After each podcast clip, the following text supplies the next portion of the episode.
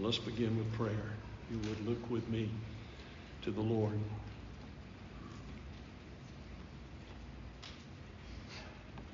Now, Father, once again this evening we, we need the Holy Spirit.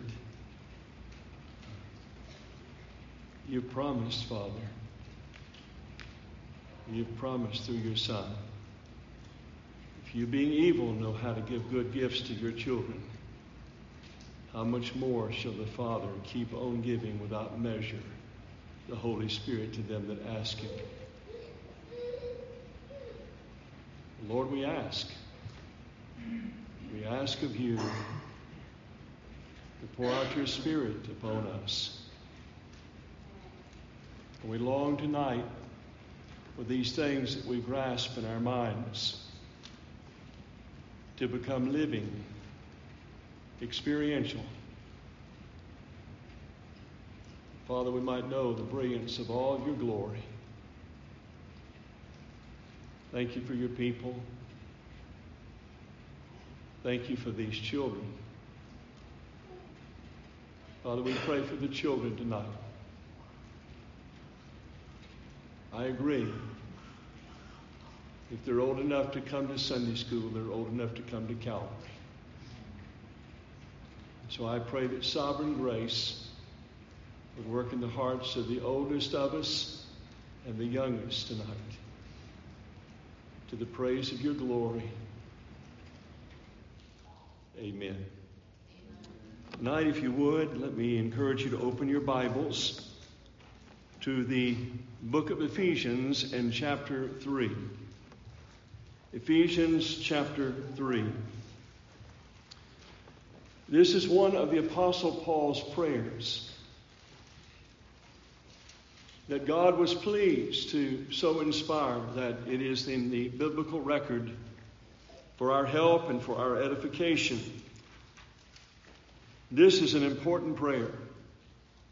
This is something that was not exclusively limited to the apostolic era. It is something that we need to pray, we need to believe God for in this hour. So tonight I want to talk to you about a love that surpasses knowledge. A love that surpasses knowledge. Or, true to the text, even more so than that title, would be the importance of being strengthened with might by the Spirit. Look with me, if you would, Ephesians chapter 3. I'll begin reading in verse 14. The apostle says, And for this reason I bow my knees before the Father, from whom every family in heaven and on earth is named, that according to the riches of his glory, he might grant you to be strengthened with might through the Spirit in your inner being, so that Christ may dwell in your hearts through faith, that you, being rooted and grounded in love, may have strength to comprehend with all the saints what is the breadth and length and height and depth, and to know the love of Christ that surpasses knowledge that you may be filled with all the fullness of God. Now to him who is able to do far more abundantly than all that we could ask or think, according to the power at work within us, to him be glory in the church and in Christ Jesus throughout all generations, forever and ever. Amen. Now, as we look at the text tonight, let's first of all, at a glance, consider the context. You notice that the passage here, beginning in verse 14, begins with a reason. The preface of Paul's prayer for the Ephesians begins with a purpose. And he says, for this reason. It's interesting that commentators are divided on what the reason is referring to. Some believe it has to do with the reason back in verse 1, which points to the end of chapter 2. These men believe that Paul is saying that the reason he was being held captive, imprisoned, was for the preaching of the gospel and its benefits to the Gentiles. But on the other hand, there are other commentators that hold this position. They believe that the reason for Paul's prayer is found in verse 13, the preceding verse of the text that I just read, which is to encourage the saints at Ephesus not to lose heart, not to despair. Now, in light of all that the Heavenly Father here has taken the initiative to accomplish, for the Gentiles, it is interesting you find Paul dropping to his knees. This is no formality. It is not just simply something that he's doing to impress. I don't think it is a, something that he's using figuratively here, but it's something literally. He says, I drop to my knees. You see the urgency, the sincerity of the apostle. And it's interesting that he proceeds by praying the benefits of the gospel. Watch this now that they might be fully grasped not just with the intellect, but that they might know through a supernatural work that they might intuitively grasp the realities of this glorious gospel. The prayer possesses, brothers and sisters, both petition and praise. Paul requests that the Ephesians might be strengthened with might by the Spirit. And then it culminates there at the end of this passage that we've just read, where he rejoices and says, Who is able to do exceeding abundantly above all that we ask or think. Do we believe that? Do we believe that, that he is able to do far beyond what we could ever ask or imagine? Amen. Yes. Think of this in verse 15 reveals the impartiality of God. This is significant. Listen. He is our Father. But specifically, what he's talking about here is he's a father both to the Jews and to the Gentiles. And from both groups, he has called his elect and united them together as the whole family in heaven and in earth. It's interesting, the phrase here refers to a common bond of all who have been reconciled with the Father by faith in Christ. It does not note, it does not refer to God giving each of his children individual names. Rather, it speaks of all God's children, whether Jew or Gentile, whether they're in heaven or earth, being under the same Father. In other words, listen, he says we are all of the same spiritual family. Barnes' comments are priceless here. Listen to what he says. The expression is taken from the custom in a family where all bear the name of the head of the family, and the meaning is that all in heaven and on earth are united under one head and constitute one community. One community. So we're not talking about a multiplicity of families as far as domestically is concerned, but he's talking about families that are called out of the Jewish race and the Gentile races. Now it's interesting that when you look at Paul's petition, you might get the impression that he's asking for many blessings for the Ephesians. This is rich content. And I remind you that the book of Ephesians is divided into two sections. Is the first three chapters set forth gospel indicatives. What does that mean very simply? What Christ has done, what Christ has provided through his death, through his gospel. And the last three chapters afford us gospel imperatives. These implications flow out of the good news. Here's a good purpose statement that will help you and encourage you in your walk with God. Gospel indicatives, what Christ has done, afford gospel incentive or motivation to fulfill to the praise of God's glory gospel imperatives, what Christ has commanded. So here we find there is one petition that he's praying. Not many different things that he's praying specifically. You might decipher that at a glance and think that's what he's doing. He's praying for multiple things, but not so. It's one thing, and that is that they might be strengthened with might by the Spirit in the inner man.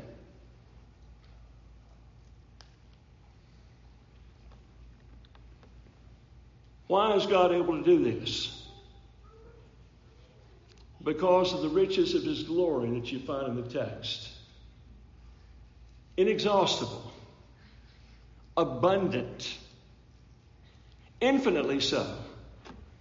This infinite reservoir of all of these mercies God has given us through His Son. And this is just one of many riches of His glory, is that God would be pleased to strengthen us with might by His Spirit in the inner man. Now, we've heard a lot about Asbury these days, the Asbury revival how it spilled over into various college campuses, and some churches have been affected. I have a friend of mine who's an Arminian evangelist, and he put on Facebook where they saw real touches of revival in meetings that proceeded from the Asbury revival. I'm not going to criticize that. Things that I heard are legitimate earmarks or manifestations of genuine revival the fear of the Lord, confession of sin, the joy of the Holy Spirit. People being conscientious of sharing their faith, emboldened to share Christ and Him crucified. Who am I to criticize that? But I know it's given way to a lot of counterfeit Christianity. And those things do concern me. But when we talk about real revival, this is what we're talking about right here. For you see, at the heart of every revival in church history, God has been pleased to pour out His Spirit in such a way to strengthen the saints of God with might by His Spirit in the inner man. The last thing I wanted when your pastor and I talked about me coming these days is just to go through another meeting. I'm believing God for something. For me and for you in these days. That God would do something so profound and so supernatural. And we're not talking about just getting into some religious jacuzzi and having funny feelings and experiences, but we're talking about a vital experience that comes as a result of the Spirit of God moving through the Word of God to bring conviction of sin in our hearts and an awareness of the presence of God. You'll note that while Paul never uses the term revival here, he describes the nature of one. For example, you see that he mentions, brothers and sisters, a greater dimension of love, both in our love for other people and an awareness, a conscientiousness of his love for us. Often in church history, you find that spiritual awakenings, when God was pleased to pour out His Spirit, were described as showers of love Spurgeon said that when revival comes, love flows knee deep. And it does. And there are dimensions of this love. How much He loves us. How we reciprocate back how much we love Him. And how much we love people. Love the people of God and love sinners, even the most difficult of people in our lives, God suddenly takes the field and holds sway over us that we love those that are very unlovable in our eyes. This is revival. And this is what he's talking about. This is the outflow of being strengthened with might by the Spirit in the inner man. So, with all that said tonight, I want to give you three major points once again. Please bear with me. First of all, in Ephesians chapter 3, verses 14 and 16, you see the need for effectual prayer. Paul says, For this reason, I bow my knees to the Father of our Lord Jesus Christ. Verse 16, that he would grant you. Now, men and women, this is not just some casual prayer. He's not just verbalizing some petition academically. There's an urgency. There's a heartfeltness behind this prayer. He's believing God for something. Paul was a praying man.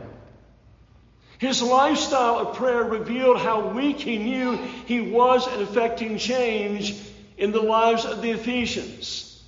He was aware that what he had written and prayed for would be in vain unless the Spirit strengthened them to lay hold of these glorious realities. But do we have the same confidence? Do we pray? Do we know anything of our utter weakness? Is our prayerlessness an acknowledgement that we are too dependent on ourselves? Let me remind you that prayer is the language of the poor, the poverty stricken.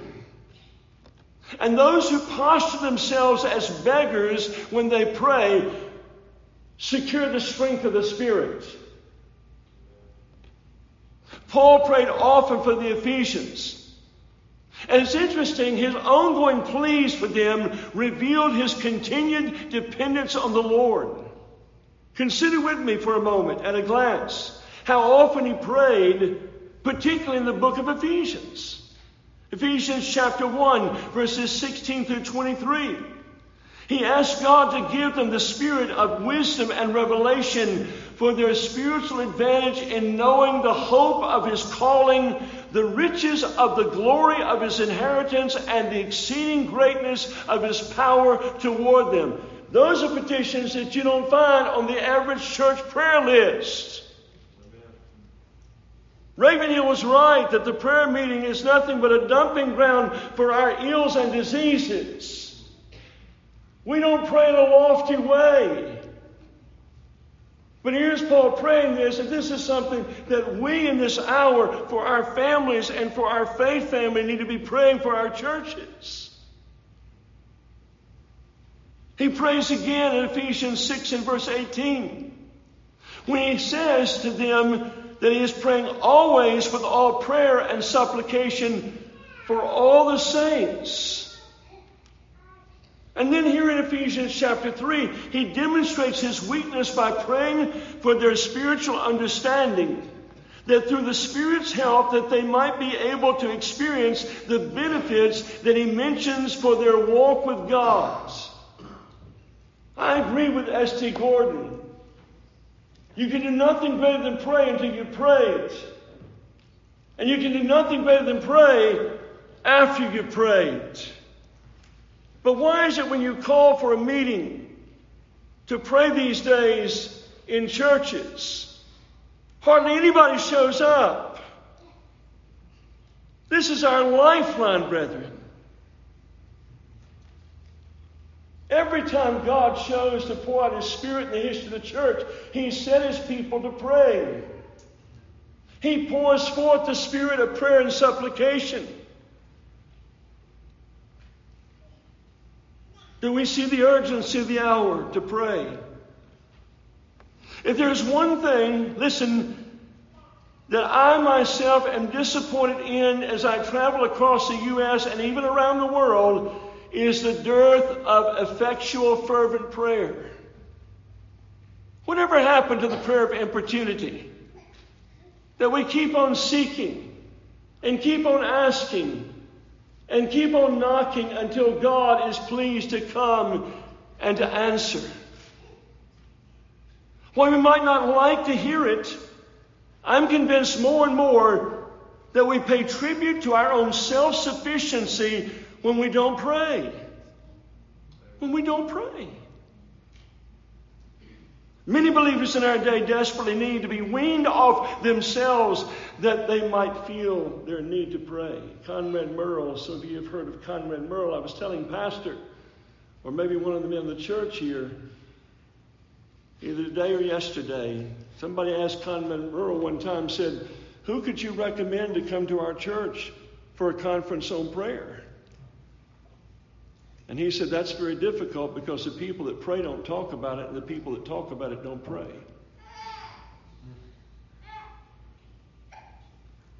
Do we pray? You see in Paul's prayer here the urgency, the fervency, the expectancy. There's a need for effectual prayer. Secondly, there's a need of the Spirit's enablement. Look at Ephesians chapter 3, verse 16 the latter part of the verse. This is his petition. It's lofty, it's weighty. He prays that they might be strengthened with might through his spirit, through his spirit in the inner man. Please listen up.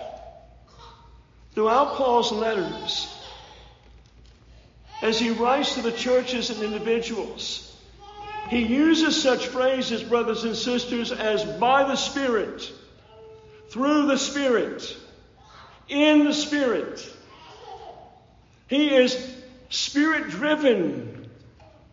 There's a consciousness that he has of his utter need, his desperate need of the Holy Spirit. He's dependent on the Father for his petitions, but relies on the Holy Spirit to make effectual those petitions in the hearts of his people. Please note this. In Ephesians alone, you see Paul's consciousness of the Spirit's work. For example, just thumb through the book with me for a moment.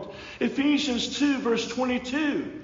He says, In him you are also being built together for a dwelling place of God in the Spirit. Ephesians 3 and verse 5, Paul mentions the mystery of Christ being revealed by the Spirit to his holy apostles and prophets. Ephesians chapter 3 and verse 16. Once again, strengthened with might through his Spirit. Ephesians chapter 4 verse 3, endeavoring to keep the unity of the Spirit in the bond of peace. Ephesians 5 and verse 18, be filled with the Holy Spirit. Ephesians 6 and verse 17, and the sword of the Spirit, which is the Word of God. In Ephesians chapter 6, verse 18 again, praying always with all prayer and supplication in the Spirit. And when Paul talks about praying in the Spirit, he's not talking about praying in tongues. Something that is far more real, a much greater, more effectual dimension he's referencing here. It's coming before God and being honest with Him and not being content to simply mouth a petition, but we'll tarry and we'll seek and we'll earnestly agonize until God comes and does something. Listen, brothers and sisters, don't misunderstand me.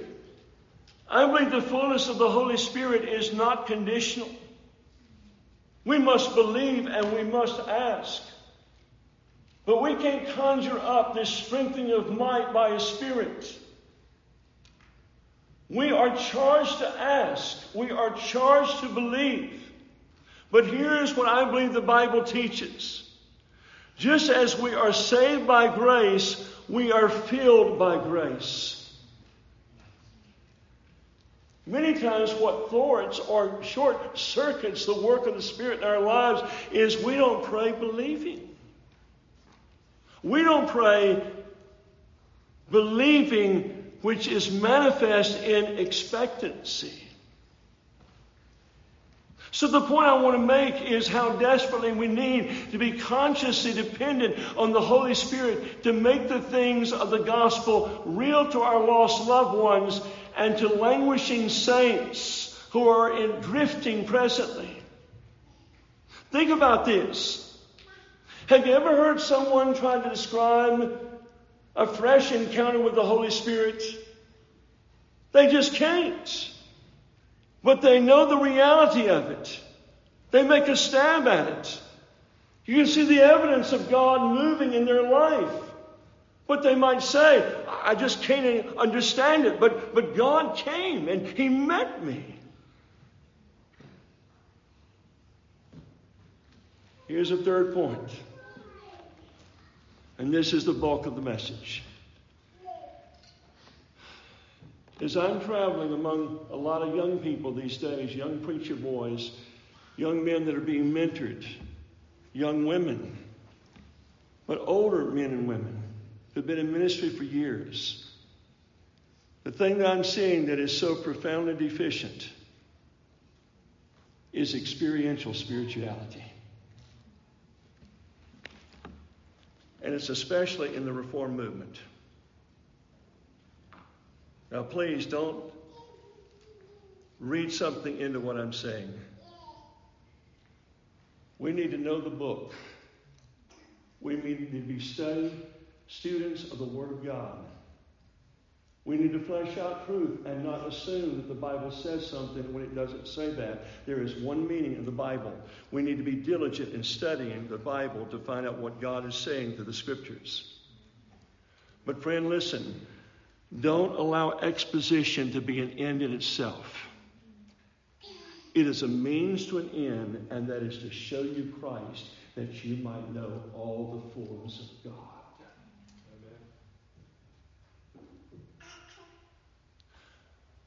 I don't like cerebral Christianity. Don't bore me with all you know. Tell me what God is doing in your life. And in the process, reference the Word of God. This is what God showed me the Scripture. And I believe God to do this in my life. And He's doing it.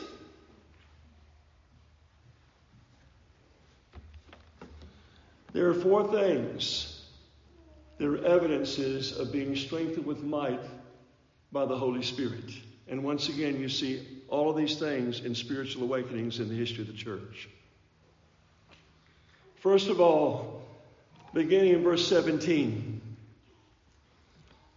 the need of experiential reality. You see, first of all, the manifestation of this in that Christ, he says, may dwell in your hearts through faith. Now, what does that mean, that Christ may dwell in your hearts through faith? These people already had Christ in the person of the Holy Spirit living in them. But what does he mean by this? That if you're strengthened with might, what will happen is Christ will dwell in your hearts through faith.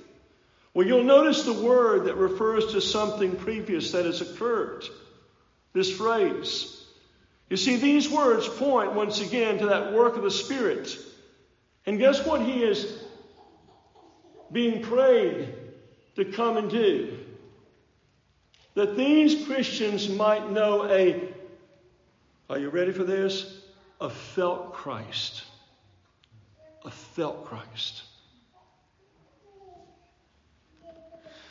You see, it is marvelous, a marvelous thing when the Spirit of God comes and makes one keenly aware that Jesus is in the midst. It's interesting, brethren. We know that we have the person of Jesus resident within, in the person of the Spirit. But what Paul refers to here when he says that Christ may dwell in your hearts through faith, he is speaking of a consciousness which entails an enlivening by the Spirit as he's making Jesus real to us in our walk. This is not mystical. This is not charismatic. This is not some hyper subjective thing that has no biblical basis for it, friend, but we're talking about Christ being manifested by His Spirit upon the lives of His people. I felt Christ. Secondly, look at something else that will happen when God's people are strengthened with might by the Spirit. He said that you being rooted and grounded in love. In love. The love mentioned here is the roots of his love. They are driven deep into the inner man of the believer. The idea, listen now, the idea is that the grace of love has been so firmly planted in the hearts of God's people that it affords a comprehension of love that surpasses the mind. In other words, you know Jesus loves you. You have the promises that Jesus loves you, but all of a sudden, friend, there's an animation that occurs. It becomes real. I'm the object of his love. People, their testimony is Christ is drawn near. And we'll look at a couple of these examples in a moment where Christ draws near and his presence is so overwhelming and the love of God just springs forth. They're acutely aware that they are the object of God's love. This dispels fear and doubt. It gives full assurance of salvation. Here's a third thing that happens the Spirit strengthens with might. And the manifestation of that is in verse 18. Paul's praying for this that they might have strength to comprehend. Notice the word comprehend there with all the saints. What is the breadth and length and height and depth now, watch this. And to know the love of Christ that surpasses knowledge, that you might be filled with all the fullness of God.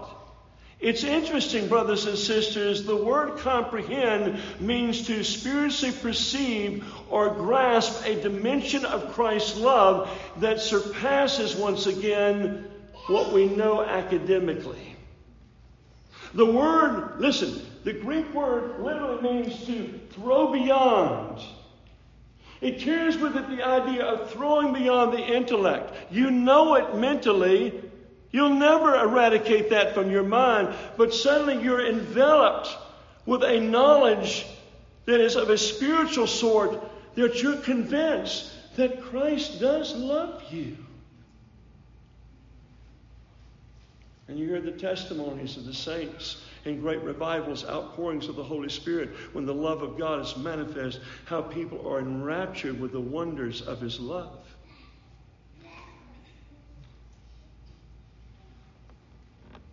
Matthew Henry said this Where Christ dwells, He swells.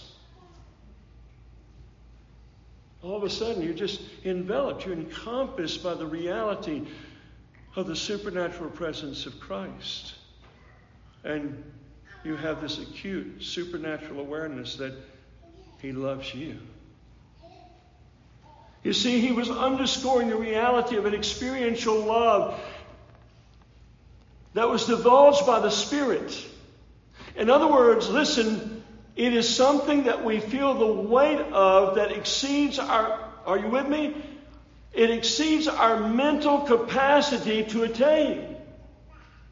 So, yes, once again, friend, we don't overlook the importance of study and acquiring a mental grasp of the love of Christ, but all of a sudden it takes on a whole different dimension. It is profoundly experiential. Isn't, that, isn't that something worth praying for in the church? Can, can you imagine the difference it might make in a son or a daughter or a loved one if they encountered this outpouring of the Holy Spirit? Here's the fourth thing. Another evidence of being strengthened with might by the Holy Spirit is that you may be filled with all the fullness of God. Please listen to this. The intent is that the Ephesians, Paul, his intent, and each of us might know the fullness of the person of God Himself. To think that God took the initiative to send His Son into the world to not only redeem us, but to give us, how about this now? To give us the full measure of Himself is unbelievable. It is a great thing that the very God in whom we move and breathe and have our being has given us such a promise. And what is the promise? Look again at verse 19. To know the love of Christ which passes knowledge, that you may be filled with all the fullness of God. Hey, listen, friend. It just blows your mind when you realize that, that you can be filled with God. But to be filled with the fullness of God. But you didn't stop there. To be filled with all the fullness of God. Where, I mean, you become consciously aware that God comes upon you and there's such love that's unabating, that's being channeled your way. It's something that you're sensing, it's something that you feel in your heart. And suddenly, God, through that love, just holds absolute sway over your being.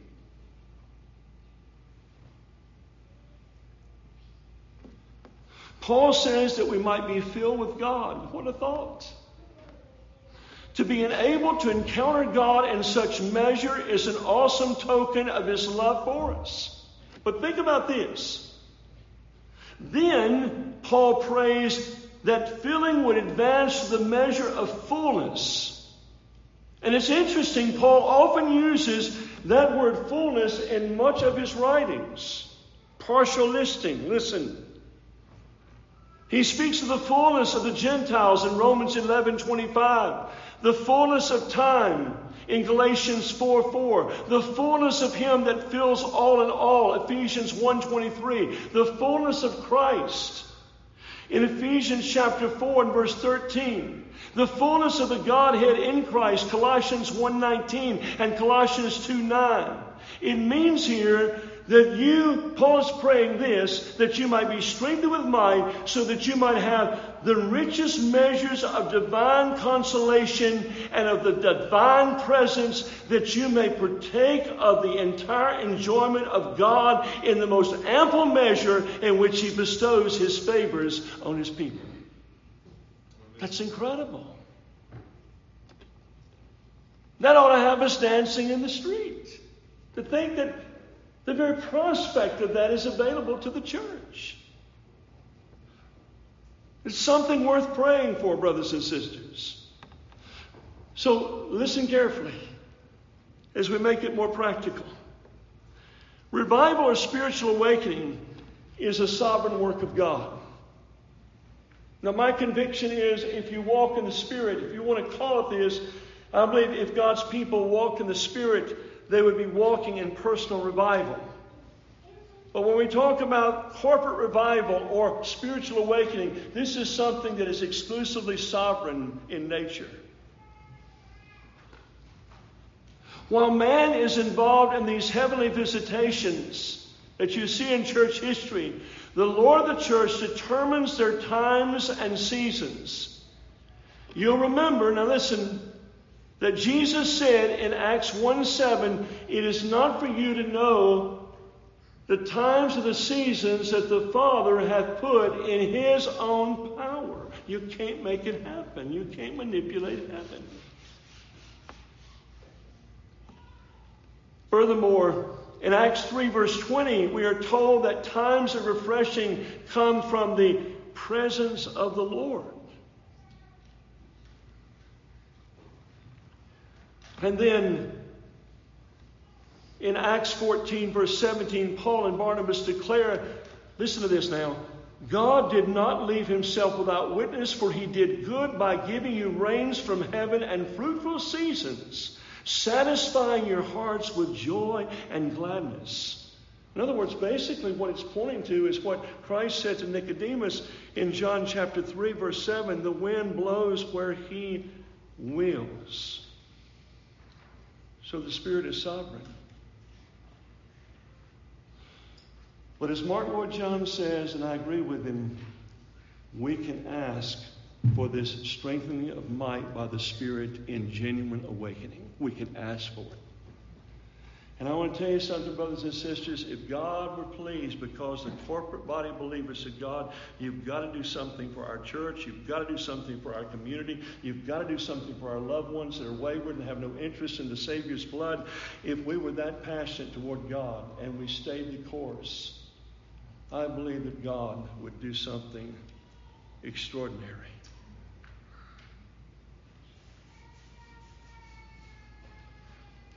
While the Father ordains these times of awakening, man is actively involved in the movement to cooperate with His Spirit.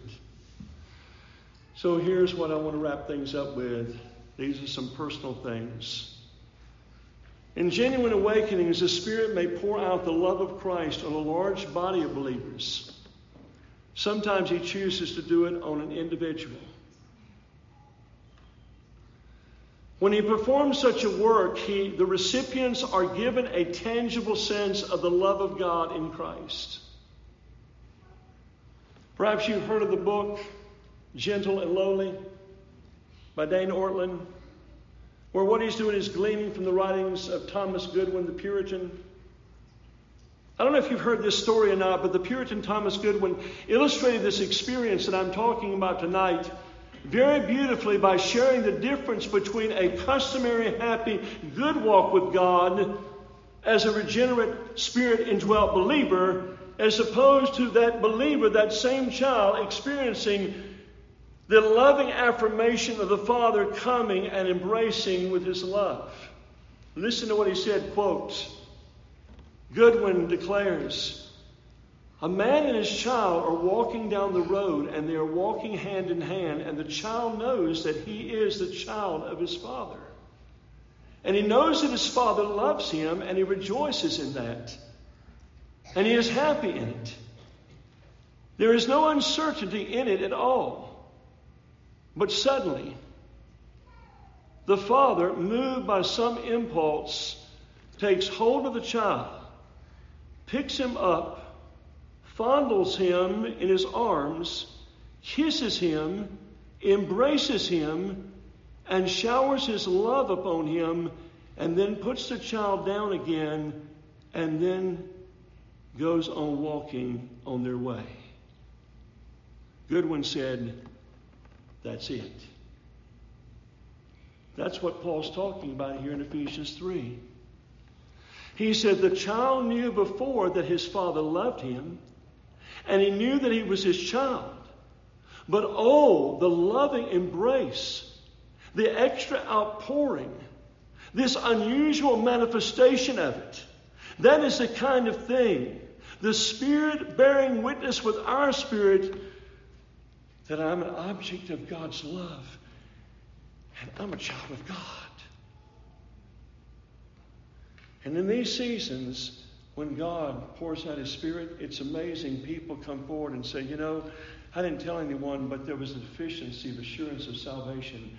But God closed in my spirit and showed me that I was genuinely born again and that I've been the object of His love all along.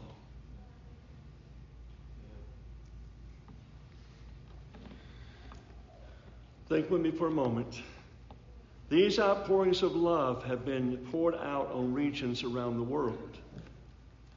They have come upon large gatherings of saints, sometimes a whole group of sinners, where God just comes in a punctiliar power to arrest them and show them their need of Christ, and they're born again. And sometimes only an individual has experienced these manifestations. Think of this the church is replete with experiences of how the Spirit came in such measure as to envelop people with a profound sense of the love of Christ. So here's another illustration. Some of you may have heard of him. He was a Welsh evangelist by the name of Howell Harris. Harris describes a day, three weeks after his conversion, that the Spirit came upon him.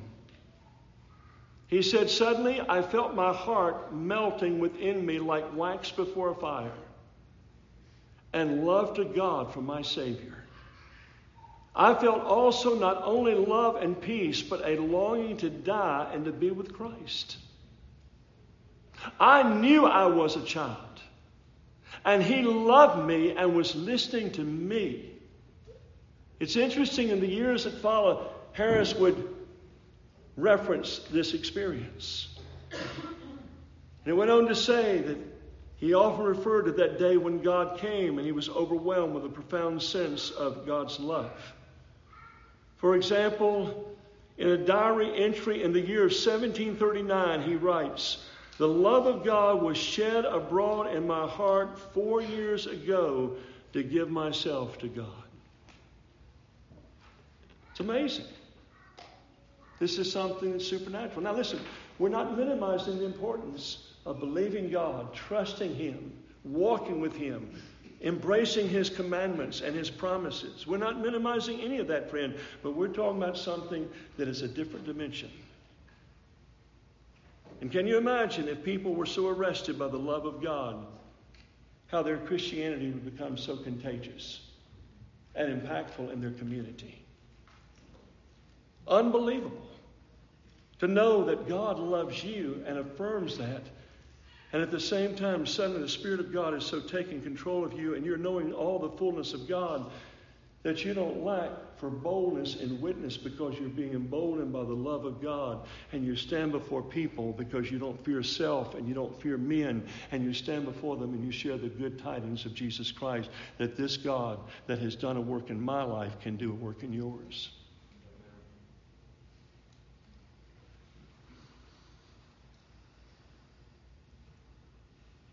My brother Paul Washer has had multiple encounters. Our dear brothers from Master's Seminary talked to him in Europe and asked him to explain. And as he explained the experiences of what God had done in the way of these overtures of love, these men concluded, said, This is, this is a work of God. And I said, Paul, I've experienced this, but not as many times as you have. I've known what it is for my heart to become a well of love welling up and knowing the pervasive presence, the tangible presence of Christ. I said, I long for that more. I long for that more.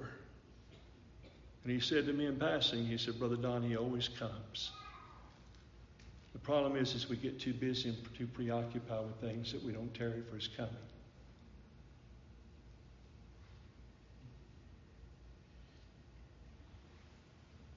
And I say what I've already said in the meeting so far.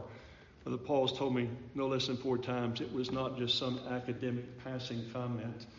He said with such reality and experience, he said, Brother, if there's one thing I know, he said, I don't know a lot. That's Paul Washer modesty. He said, I don't know a lot. But then he said, if there's one thing I know, is that God loves me. This is the result, the fruit of being strengthened with might by the Spirit in the inner man. So here's what I close with. Let me leave you with this. I mention once again that this is what you may see in revival and spiritual awakening. You read it. Read these accounts of revival the First Great Awakening, the Second Great Awakening, the 1859 Northern Revival, the Reformation, even in the book of Acts. This was nothing more than just the outpouring of the Spirit. Even though it was the advent of the Spirit, there was a manifestation of God's power in the Spirit. And what characterized these movements was this unbelievable, unmistakable, indescribable love. What you may see in these movements when people are being strengthened with might by the Spirit. When He comes, He awakens these realities. He awakens these realities. This is what it's all about. He awakens them to the human heart to such an extent that lives are mightily transformed. We grow in our spiritual understanding, brethren, so as to see clearly and know powerfully the riches of His glory the riches of his glory manifested in four ways, once again from our text. A felt Christ, of being rooted in love, a comprehension of Christ's love for us that exceeds the intellect, and the full measure of God being filled with all the fullness of Himself. And once again, I repeat to respond to the Apostle Paul's example. This is something worth praying for. This is something worth praying for. Make all the difference in the world. Continue to be salt and light. Continue to walk in the fear of the Lord and the joy of the Holy Spirit as you're walking in step with the Spirit. But, friend, trust God. Believe God for the extraordinary. God, please come in mighty revival and power and strengthen your people with might by your Spirit in the inner man, that the excellency of the power may be of you and not of us. Let's pray together.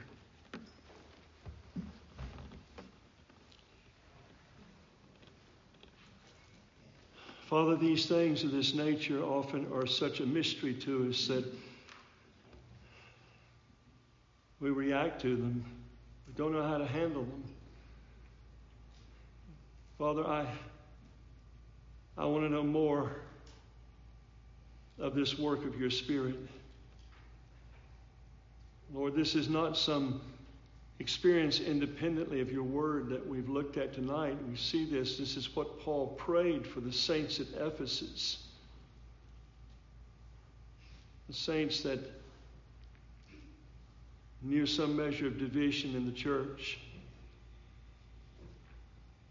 Saints, Lord, that needed to be keenly aware of the realities of the gospel, these gospel indicatives. God, I pray, make these things real to us. Please deliver us, Lord, from something that is just intellectual, an intellectual end in, it, in itself. Lord, may everything we know and may we pursue more and more knowledge of you. May we do it, Lord. May we study the scriptures, read our Bibles. So vitally important, but Lord, may it always be a means to an end, and that is that we might be beneficiaries of the felt presence of our Lord. Please help your people. Revive your church for Christ's sake. Father, I would pray tonight for those who are present or outside of the Lord the ultimate deception is to have a religion without Christ. Father, we know tonight that among even what seemingly is the most best of biblical churches, there are those who have never experienced the reality of saving faith and been genuinely born again. Oh God, tonight I pray for anyone in our midst who's here without Christ tonight. I pray that through the precious regenerating work of your Spirit that Christ might be formed in them. As they come as they are, a corrupt, hell-bound sinner, willing to repent, leave their sin, and look to Jesus Christ as your Savior. Please arrest them. Please, God, do it. Save them, Father, from their deception. Save them, I pray. In Jesus' name, amen.